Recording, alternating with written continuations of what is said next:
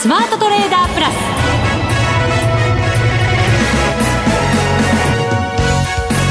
全国のリスナーの皆さんこんにちは。内田まさです。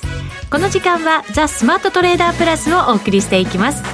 この方をご紹介しましょう。国際テクニカルアナリスト福永博之さんです。こんにちは。よろしくお願いします。よろしくお願いします、はい、福永さん、はい、先週おっしゃってた、はい、S q を挟んでっていう話、はい。ええパチパチパチパチパチパチ。あ いやいやいや。パチパチしちゃダメですそうそうそうそうそう。割れましたからね。ね。でもやっぱり、まあ、でも本当にあの、ええうん、ちょっと気持ち悪いっていう話をして、あの別にあの気分が悪いわけじゃないですよって話をしましたが。しましたね、ね、でも本当にあのやっぱり10円とか、あのまあ、相場が強いと言われてる中でそうしたこうね同値にもならないとか、はい、あるいは同値で止まっちゃうとか上抜けないっていう時はですねこれやっぱ警戒しなきゃいけないっていう、まあ、これも私のあの経験則ではあったんですけど、うん、あの今回もそれが残念ながら当てはまってしまったとい。うことで、はい、まあ、その後の下落っていうのはもう本当に上昇した分を全部吐き出すような形になってしまったってところですよね。そうですよ。その S q の日も400円を超える下げ、はい、そして800円350円300円とずっと下げてね4日間ね。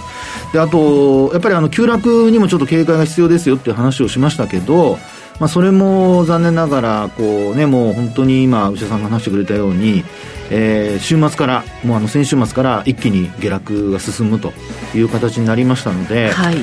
まああのその時加熱感という話をしたんですけど、まあ、これはちょっと後でお話しするとして詳しくですね。であの、まあ、あ実際こう株価水準的にはえー、200日移動平均線上回ったんですけども結局維持できなかったと。そうなんですよね、はい、2万8000円も回復していたのに、えー、今日であっても2万6400円だ。そうです。ということですからね、ね、あと今日ね安値引けなんですよね日経平均。あもう言っちゃった。そうなんですよ。そうなんですよね。それもやっぱりどうですか？福永さん的にはなんか気持ち悪さっていうかまだまだあるかなって感じなんですかね、はい、そうですね。まあ特にあの5日移動平均線にあの日経平均もトピックスもあと日経500も全部押し返されていてですねあの上値の重たさというのがやっぱり今日はっきりした形なのでですのでちょっとですねやっぱり明日以降あるいは今晩ですよねあのアメリカ株がどうなるかっていうところがちょっとあと、あのまあ、夕方というか夜には今日はあの BOE の,、はい。はい、あのバンク・オブ・イングランドのですねあのまあ、金融政策の発表もあったりしますから。そうですね、はい、利上げする予定ではあるものの、ね。ええ、もしかしたらその景気動向であんまりなんか積極的な利上げができないんじゃないかっていうような関係者の話もずっとね入ってきていましたからね。そうですよね、はい、となるとやっぱりあの、まあ、インフレを抑えるのかあるいはインフレを抑えるために景気を犠牲にするのかちょっとやっぱりここの選択っていうのがこれからマーケットの関心ごとに移っていきそうですけどね。いや本当そうですね、はいえー、そしてチャート的には日経平均もトピックスも日経500も何か窓ポコポコ上げてね。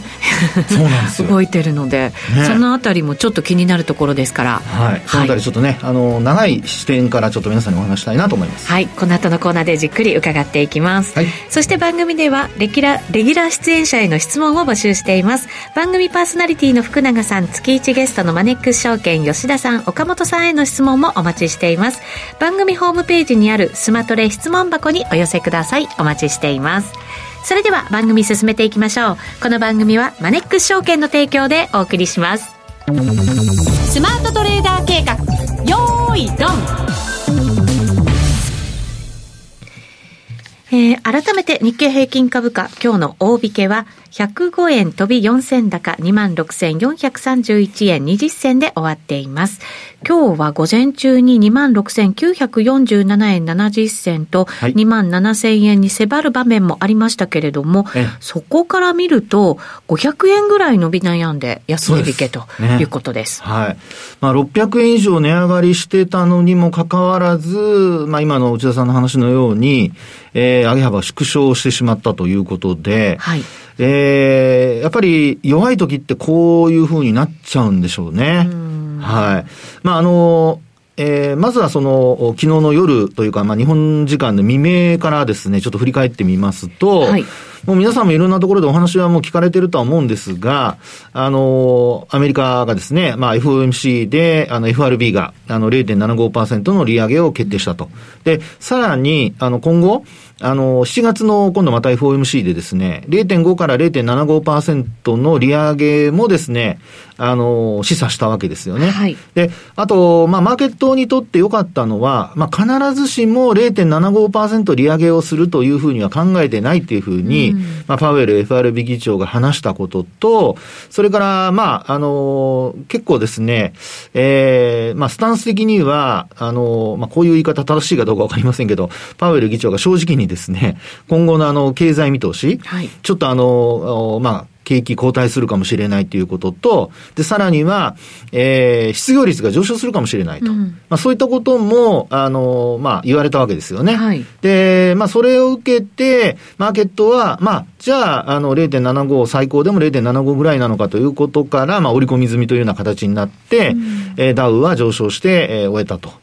で、まあ、それに加えて、今度東京市場もですね、あの、それを交換して、こう、上昇して始まったわけですけど、はい、まあ、結果的にですね、昨日の商いよりも、売買代金が若干減ったりなんかしてまして、はい、今日は2兆6416億円となっています。はい、そうですよね。はい。で、昨日は2兆7000億円台ですし、あと、まあ、中古型株の商いの度合いを測ることで見ると、売買高の方になりますけど、はい、これも、あの、昨日は12億株超えてたんですが、まあ、今日は11億株台ということで、そうですね。はい。まあ、1億株弱減ってるんですよね。はい。というようなことから、あの、積極的に、こう、まあ、あの、イベント通貨でですね、えー、買いに入ったというような感じではなさそうというですね、まあ、それも結果的に上げ幅を縮めて終えているので、えー、値動き的にはやっぱり警戒が必要な、まあ、明日以降も、あの、弱いようであればですけどね、あの、値を保てないとなると、警戒が必要になるのかなってとこなんですが。確かに、まあ、これだけ下がってきてて、はいね、イベント通過したってなったら、はい、ちょっと買ってみようかなって思っても、まあね、おかしくないですもんね。そうですよね。ですから、そうなると、まあ、現物の商いが膨らむっていうのがですね、過去のやっぱり、あの、経験則ですし、あと投資家の、あの、まあ、素直な考えだと思うんですけど、はいあの、冒頭ちょっとお話したように、なぜ、まあ、先週、あの、加熱気味だっていうような話をしたかっていうところにちょっと戻ってですね、あの、まあ、見てみたいんですけど、一つはですね、私あの、やっぱり月足も見てるんですよね。はい。あの、いつも皆さんにお話しするように、長い期間から、まあ、見るようにというようなお話をするんですけど、うんお話しするときはほら、一週間に一回の番組ですから、うん、あの、冷やしの話が多いじゃないですか。はい、でも、実はあの、そこで話をしなくても、あの、まあ、ずっと見てるわけですよね。毎日実は月足見てるんですよ。毎日見るんですか？毎日見てます。月に1回じゃなくて。じゃないです、ないです、ないです。へというのは、まあ、まあ、動きますもんね。そうそうそうそう。足がね。で、今ほら、あの、リアルタイムで、あの、何日現在っていう形で、月足が出てくるじゃないですか。はい。昔みたいにあの、1ヶ月経たないと月末にならないと月足が出ないとかっていうのだと、えー、昔ってそうだったんですね。あの、そうですよ。あの え、じゃなかったんですか？今の見ると6月はないみたいな。そうそうそうそうそう。えー、特にあの、どっかのあの、あの、ツールは、有料ツールですけど。で、1か月終わると、ポンって出現するんですか？そうそうそう。そうなんですね。そうなんです。で、あの、えー、特にですね、月足とかの場合には終値で出てくることが多いんですよ。ああ、なるほど。だから、あの、リアルタイムで、あの、まあ、出てくるってことはないので、うん、だから、日足の終値ベースで月足を書くと。はい。ですから、月末にならないと、ローソク足ができないっていうのがですね、あの、過去のそういう、あの、まあ、常識だったんですけど、はい、今は、あの、今お話したように、リアルタイムで、あの、本当に、えー、毎日見てるっていうことなんですけど、本当にあの、2時58分の、うん、あの、チャートも月足出るわけですよね。うん、ということで、あの、まあ、お話しするとですね、何がポイントだったかというと、あの、月足のボリンジャーバンドなんか見ると、私あの、月、えっ、と、まあ、この期間をですね、9ヶ月のあの、移動平均線使って見てるんですけど、はい、これで見るとですね、バンドが全部収縮してまして、はい。うん、あの9ヶ月から、あと、プラス3シグマまで全部下向きなんですよね。はい。で、あのー、先週の木曜日の高値をつけた時の、あの、ポイントというのが、その下向きのプラス1シグマに到達するところだったんですよ。うん、で、押し返されておいたわけですよね。はい。で、あのーまあ、今、リアルタイムでの値っていうのは28,257円なんですなんですけど、はいこここに到達して、で、まあ、あの、上髭をつけて、木曜日終えちゃったと。はい。ですから、あの、結果的にですね、下向きのボリンジャーバンドに押し返された状態だったんですよね。なので、えーまあ、ギリギリいっぱいまで株価を押し上げたんだけども、まあ、そこから、えーまあ、金曜日ですよね。S q 終わって、えーそのまま S q も幻の S q 値になっちゃいましたし、えー上回って、S q 値を上回って維持できないようだと、まあ、要は、あの、ずっと押し上げてきたのに、そこで、はしごを外ら外されたっていうような形になってしまうと、まあ、結果的に売り物が一気に出てきてしまうと。なのでですね、まあ、あの、そうした、こう、下向きのボリンジャーバンドのプラス1シグマ、ちょうど上回るギリギリぐらいのところまで株価が押し上がっていて、まあ、ちょっとあの、まあ、加熱気味というですね、そういうふうな、まあ、表現をししたんですよね。はいであの時、えーまあ、あんまり時間もなかったので、今みたいな、こう、詳しい説明がちょっとできませんでしたから、あんまりこう、まあ、急落には気をつけてくださいねっていう、そこだけお話をしたんですけど、まあ実際にですね、えーまあ同じような、今お話したような説明の、あの結果になってしまったということなんですよね。はいで、さらにですね、9ヶ月移動平均線も今下回ってますし、当時は上回ってたんですよ。先週はね。はいで、さらにあの、マイナス1シグマも下回っておいていると。うん。なので、この状態でですね、仮に、あの、今のこの水準で、7月を迎えたとすると、はい。バンドが外側に広がるかどうかっていうのはすごく重要なポイントになってくるんですよ。はい。で、ここで、あの、もしバンドが広がるような形になると、それこそ下方向にトレンドが出ちゃう可能性があるので、これはですね、ちょっとあの、まあ、一番気になるのは、PR が12倍だから割安だっていうような見方もあるんですけど、うんこれがちょっとね、あの、いろいろ調べてみると、結構危ういかなというところもありまして、何かというと、はい。あの、まあ、日経新聞の方で、あの、PR が出てますよね。ええで、そこで人が当利益なんかも、まあ、逆算すれば出てくるわけじゃないですか。はいで、225銘柄の中で、やっぱり、あの、まあ、指数的には寄与度が高い銘柄って、まあ、何銘柄かありますよね。うんで、さらに、この業績面で見たときに、まあ、要はどういう予想を、まあ、日経が出してるか。で、あと、その、個別銘柄、企業は出してないところも最近多いじゃないですか。はいとなると、独自の予想を出してるわけですよね。で、やっぱり一番気になるのはソフトバンクグループなんですよ。うんソフトバンクグループって、大体どのぐらいの利益予想になってると思います？ソフトバンク、利益予想出してましたっけ？あ、そうか、日経が独自とかで出してるやつですね。そこです、そこです、そこです。え、どれぐらいで出してるんですか？前期はほら1.7兆円の赤字でしょ、はい。もちろん黒字予想ですよね。黒字予想してるんですか？はいはい。いやいやその、いやさ、なんでそのにこやかに私は聞くんです。でね、あの、まあ、あーやっぱり数千億円の黒字予想なんですよ。はっきり言っちゃうとやっぱまずいかもしれないのでちょっと言いませんけど。はいで、あと、あの、大体同じような利益水準なのが、利益予想水準なのが、ファーストリテイリングなんですよ。はい。ファーストリテイリングの方が実はちょっと下なんですよね。で、この数字を見ると、もし赤字になると、今の PR の12倍台っていうのは、これ一気に吹っ飛んじゃうので、あ、上昇しちゃうので、まあそう考えるとですね、あのこの予想をどう取ってるかによって、全く見方変わってきちゃうんですよねい。や、そうですよね。はい。ですから、あの、今はとにかくその次の決算の、まあ、進捗状況がわかるまで、基本的には、その、割安割高というのはちょっと置いといて、で、あの、トレンドがどっちに向かおうとしているのかっていうことを考えた方が、まだ、あの、投資家の方にとっては、プラスになるんじゃないかなと。であと、基本的に、あの、おまあ、ソフトバンクグループですと、収益の柱となるのは、もちろん連結の、あの、会社もありますよね。あの、通信の方の。通信はいで、それ以外に、やっぱり、ファンドがあるじゃないですかい。や、そうなんですよ。だから相場連動そう。なわけですよね。はい。なので、やっぱり、あの、アメリカ株や世界の株価が、やっぱり上値が重たいとなってくると、まあ、前期あれだけ赤字出しているので、ひょっとすると、プラスの部分っていうのはあるかもしれないんですけど、でも、やっぱり株価が安値更新とかっていうふうになってくると、やっぱり利益は減りますよね。減る可能性が高いですよね。それでその予想の数千億円程度の利益が出せるかどうか。そう。となってくるとですね、やっぱりあの、発行済み株式数も多いですし、まあ、時価ベース、時価というかあの、えー、過重平均で確か計算されてるはずなので、はい、まあ、そのあたりのですね、ことを、やっぱりもうちょっと、あの、ウェイトをこう高めて皆さん考えておく必要があるんじゃないかと。今、予想 PR が12倍だから割安だっていうふうに、まあ、あの、考え方としては素直でいいと思うんですけど、うん、でもそれをですね、そのまま鵜呑みにしていいのかどうかっていうことは、あの、一つ頭に入れといた方がいいんじゃないかなっていうふうには思いますけどね。うん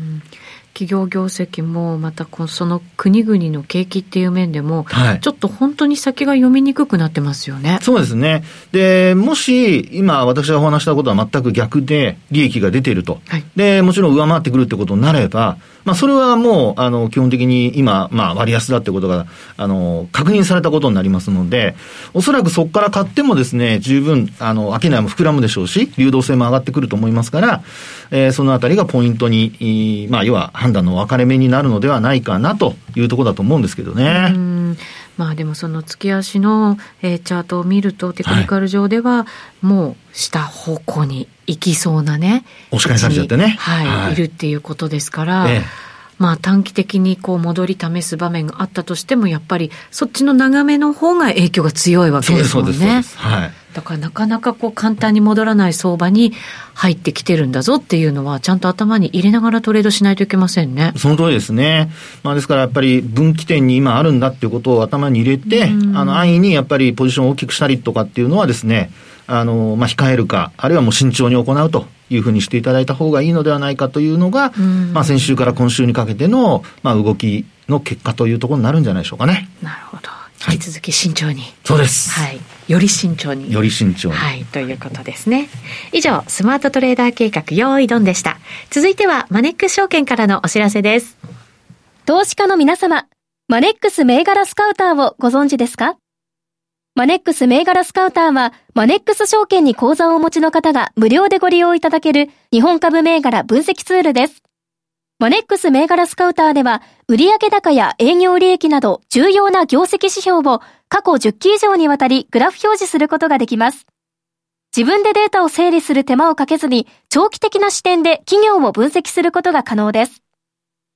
また、マネックス銘柄スカウターには、10年スクリーニングという機能がございます。通常提供されているスクリーニング機能は、直近の通期業績や今期の会社予想などを対象にすることが多いのですが、10年スクリーニングなら過去10年間の業績や直近の四半期業績での銘柄選びが可能なので、長期視点で自分に合った銘柄を探し出すことができます。さらに、マネックス銘柄スカウターはスマートフォンへの表示最適化も行っているので、外出先などでも場所を選ばずスムーズに銘柄分析を行っていただけます。また、マネックス銘柄スカウターの活用術も、マネックス証券のセミナーやホームページで紹介していますので、ぜひご覧ください。マネックス銘柄スカウターは、マネックス証券に口座を開設いただくと、無料でご利用いただけます。マネックス証券の口座は、無料で開設できます。日本株投資の強い味方、マネックス銘柄スカウターをぜひお試しください。マネックス証券での取引に関する重要事項。マネックス証券が扱う商品などには価格変動などにより元本損失、元本超過損が生じる恐れがあります。投資にあたっては契約締結前交付書面、目論見書の内容を十分にお読みください。マネックス証券株式会社、金融商品取引業者、関東財務局長、金賞第165号。スマートトレーダープラス今週のハイライト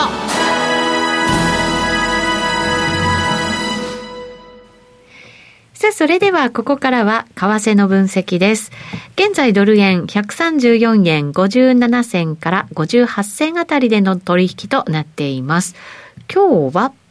高かったのが134円60銭台後半がありましたね。で、ね、安かったところが133円の70銭台という動きです。まあ大体1円幅ぐらいですかね。そうですね。はい。で、あのー、まあ、えー、冒頭話したやっぱり FOMC と関連してくるわけですけど、アメリカの長期金利が、まあ、FOMC の結果を受けてですね、まあ、それまでに結構、あの、債券が売られて、金利が上がっていたので、はい、若干、あの、揺り戻しって形でしょうかね。うん、で、ポジション調整の売りとか、とか、まあ、言うとですね、えー、まあ、そうですね。あの、売ってたので買ったっていうことだと思うんですけども、それで、えー、まあ3.395%で、まあ昨日は終えたっていう、私が見てるのはあのヤフーファイナンスなんですけど、はい、まあそのぐらいで終えたと。うん、で、えー、結果、やっぱりドル円もですね、135円台の半ばぐらいまであの上昇してましたから、まあそこで利益確定売りが出て、あの、内田さんの話に出たように、まあ結構、あの、反落する場面があったというとこなんですよね。はい、ただ今また持ち直してきているという状況なので、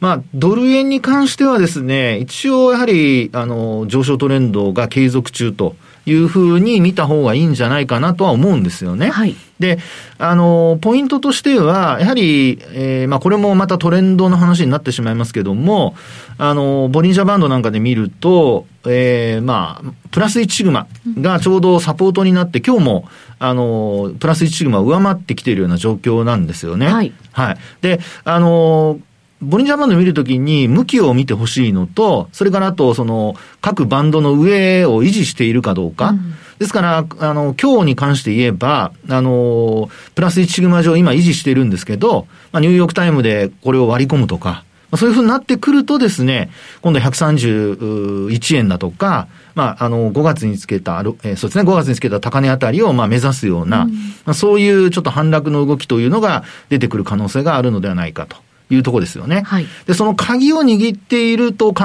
えられるのが、まあ、あの、円とのクロス通貨で言うと、やっぱり今晩で言えばあの BOE ですし、はい、それからあと、あの、明日で言えばもうあの BOJ ですよね。うん、ちょっと、ちょっとあの、え、かっこつけて言いました。日銀ですね。日銀です。はい、その通りです。はい、で、あの、日銀はスタンスですよね。金融緩和のスタンスは変えないと見られてはいるものの、えーこ、これがどういうふうな、まあ、内容的には現状維持となったとしても、やっぱり会見でどういう発言、質問に対してどう発言するか。そうですね。先日、あの、黒田総裁の発言で、はい、円かなりね、スピード感を持って売られるという場面もありましたから。ねはい。まあ、あのー、一旦こうね、アメリカの FOMC でその0.75%の利上げがもう出たところですから、まあそういう意味では、あの、出尽くしというところのところになる可能性はあるんですけど、うん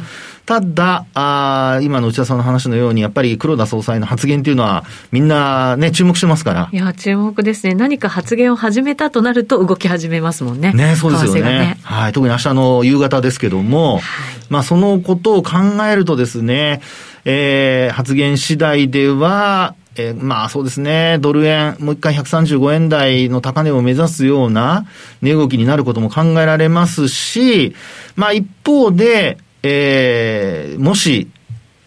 まあ、利上げじゃないですけども、金融政策の変更的なことが受け取られるとなると、はい、これはもうあの、円が買われてですね、あの、ドル円で見ると結構、えー、下方向に行ってしまうかまあ、要は円高になるかも。ここまでね、結構ね、上がってきましたからね。はい。で、やっぱりあの、スピードが速い、速い上昇の裏返しになったとき、逆の動きが出たときは、スピードの速い下落になることが多いんですよ。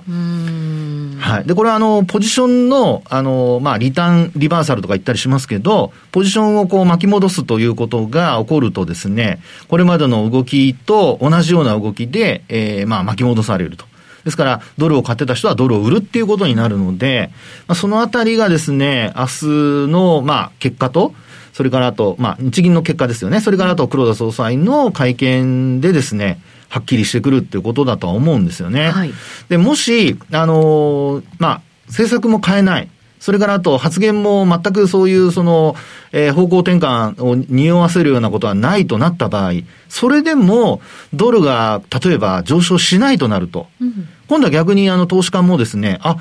じゃあ、あの、一旦こう売ろうかって話に、ポジション、まあ、利益確定売りとかよく言われますけど、そういったものは出てくる可能性があるので、はい、まあそういう意味では発言の内容と、あの、まあ、為替の反応ですよね。これ、これまでは、その何もなければ、あの、ドル買いという反応だったわけですけど、今回はもう、あの、FOMC の0.75もね、あの、はっきりしましたし、そうですね。はい。で、次回も0.5か0.75っていうことももうはっきりしてるわけですから。これ、でも次回の0.75っていうところも、はい、もうすでにこの水準で織り込んでるっていうふうに考えた方がいいんですか？あの、発言が出た時点で、マーケットを織り込んでると考えた方がいいと思いますけどね。そうですか。ええ。あの、パウエルさんじゃない人が言ったとしたら別ですよ。でもパウエル FR 議長が、まあそういうような形で会見でちゃんと話をしてるわけですから、まあこれまでも0.5っていうのを織り込んでたのに、まああの、マーケットが、あの、先んじてで0.75って読んだわけですよね。ですからこれ0.75じゃなくて次、もっと上げるとなれば、はい、これはまた値動き変わってきますけど、となるとですね、やっぱり、あの、まあそうですね、7月の雇用統計だとか、またまた CPI だとか、まあ、やっぱり経済指標の結果にもうみんな一喜一憂させられるという、はい、まあ、そういうことになっていくのではないかってところでしょうね。そうですね、はい、ただまあその FOMC 後にその景気の後退というか、はい、まあその成長率がちょっと止まっちゃうかもしれないよであるとか、ええ、あとはその失業率が上がるかもしれないよっていうところも、え、まあね、おっしゃってますから、はい、そうなると、まあマーケットとしても、ガンガンドルを買ってっていう感じには、もしかしたらならないのかもしれないですよね。そうですよね。なので、やっぱり今の、あの、まあ、えー、各国のスタンスですよね、金融政策のスタンスが、一方でこう先行していたところが打ち止めになって、はい、あと追いかけてるところがまだそのスタンスを変えないと、一番、今マラソンで言えば一番遅れてるのは日本ですから。まだスタート地点についていないぐらいじゃないんですか、どうでしょうね。さすが言いますね、内田さん。まあそうかもしれませんね。そうですよね。ねあの走り出そうともしてないんで。そうそう あの、金融政策がね、ニュートラルになって初めてね、あの、スタート地点に立ったとするのであれば、はい、まだまだマイナス金利ですか？は？マイナス金利マイナス金利。まだあの、トレーニングもしてないぐらい、これから柔軟体操入るの入らないのぐらいな。ねねなので、その辺の差がですね、まあ、要は、あの、周回遅れとかよく言いますけど、先行している人たちの、あの、動きが、まあ、息が息切れじゃないですけども、疲れてきたところで、あの、差が逆にこう縮まるというね、うさぎと亀じゃないですけどね。そうですね。そういうこともありますから、あの、値動きは、あの、まあ、マーケットの反応をですね、しっかりとあの確認しながら売買判断に役立てていくと、はい、あとはトレンドもしっかり重視してほしいなっていうふうには思いますけどね。ドル円に関してはまだまだ上昇トレンド継続とそうです。いうことですもんね。はい、まあ、あとは、あの今晩のニューヨークで、えー、下方向に行く、あるいは、えー、日銀の金融政策決定会合の後にどっちかに触れると、まあ、短期的にはその方向に動き出す可能性があるのかなってところでしょうね。まだまだボラティリティもやっぱり大きい中なんですかね、どうなんですか、まあ、ボラティリティやっぱ大きいと思いますよ。あそうですか、はい、だって昨日も一昨日も1日以上動いてますからね。そうなんですよね、はい、でもそれがなんかいろんなものをこう織り込みにいってる時のスピードの速さというか強さというか、はい、だとするならば織り込んで次を見ていくってことになると、あんまり動かない相場とかにもね、ちょっとイメージ湧いちゃうんですけど。そうですね、うん、あの、ボラティリティがですね、高いところが今度低くなってきたら、小さくなってきたら、あの、今の内田さんの話のように、次への、まあ、準備をしていると。うん、まあ、そういうふうに考えるのがいいんじゃないでしょうかね。はい、まだまだだから、あの、振らされながらということは、いろんなものを織り込みながらということなんですね。まあ、デイトレードしてる人は楽しくてしょうがないんじゃないですか。そうなんですよね。いや いやそうなんですよね。時間こもってましたね今。あの失敗してもなんか取り戻せるというか、やり直せる。あの環境は環境ですよね。そうですよね。なので、まあ、あの、マイナスが大きくなっちゃうと取り返すの大変ですけども、はい、あんまりリスクを取りすぎないようにしていただいて、はい、株も、それからあとね、為替も、そうですね。しっかりと儲けていただければと思いますけどね。はい、に、フットワーク、はい、軽く、その通りやっていかないといけませんね。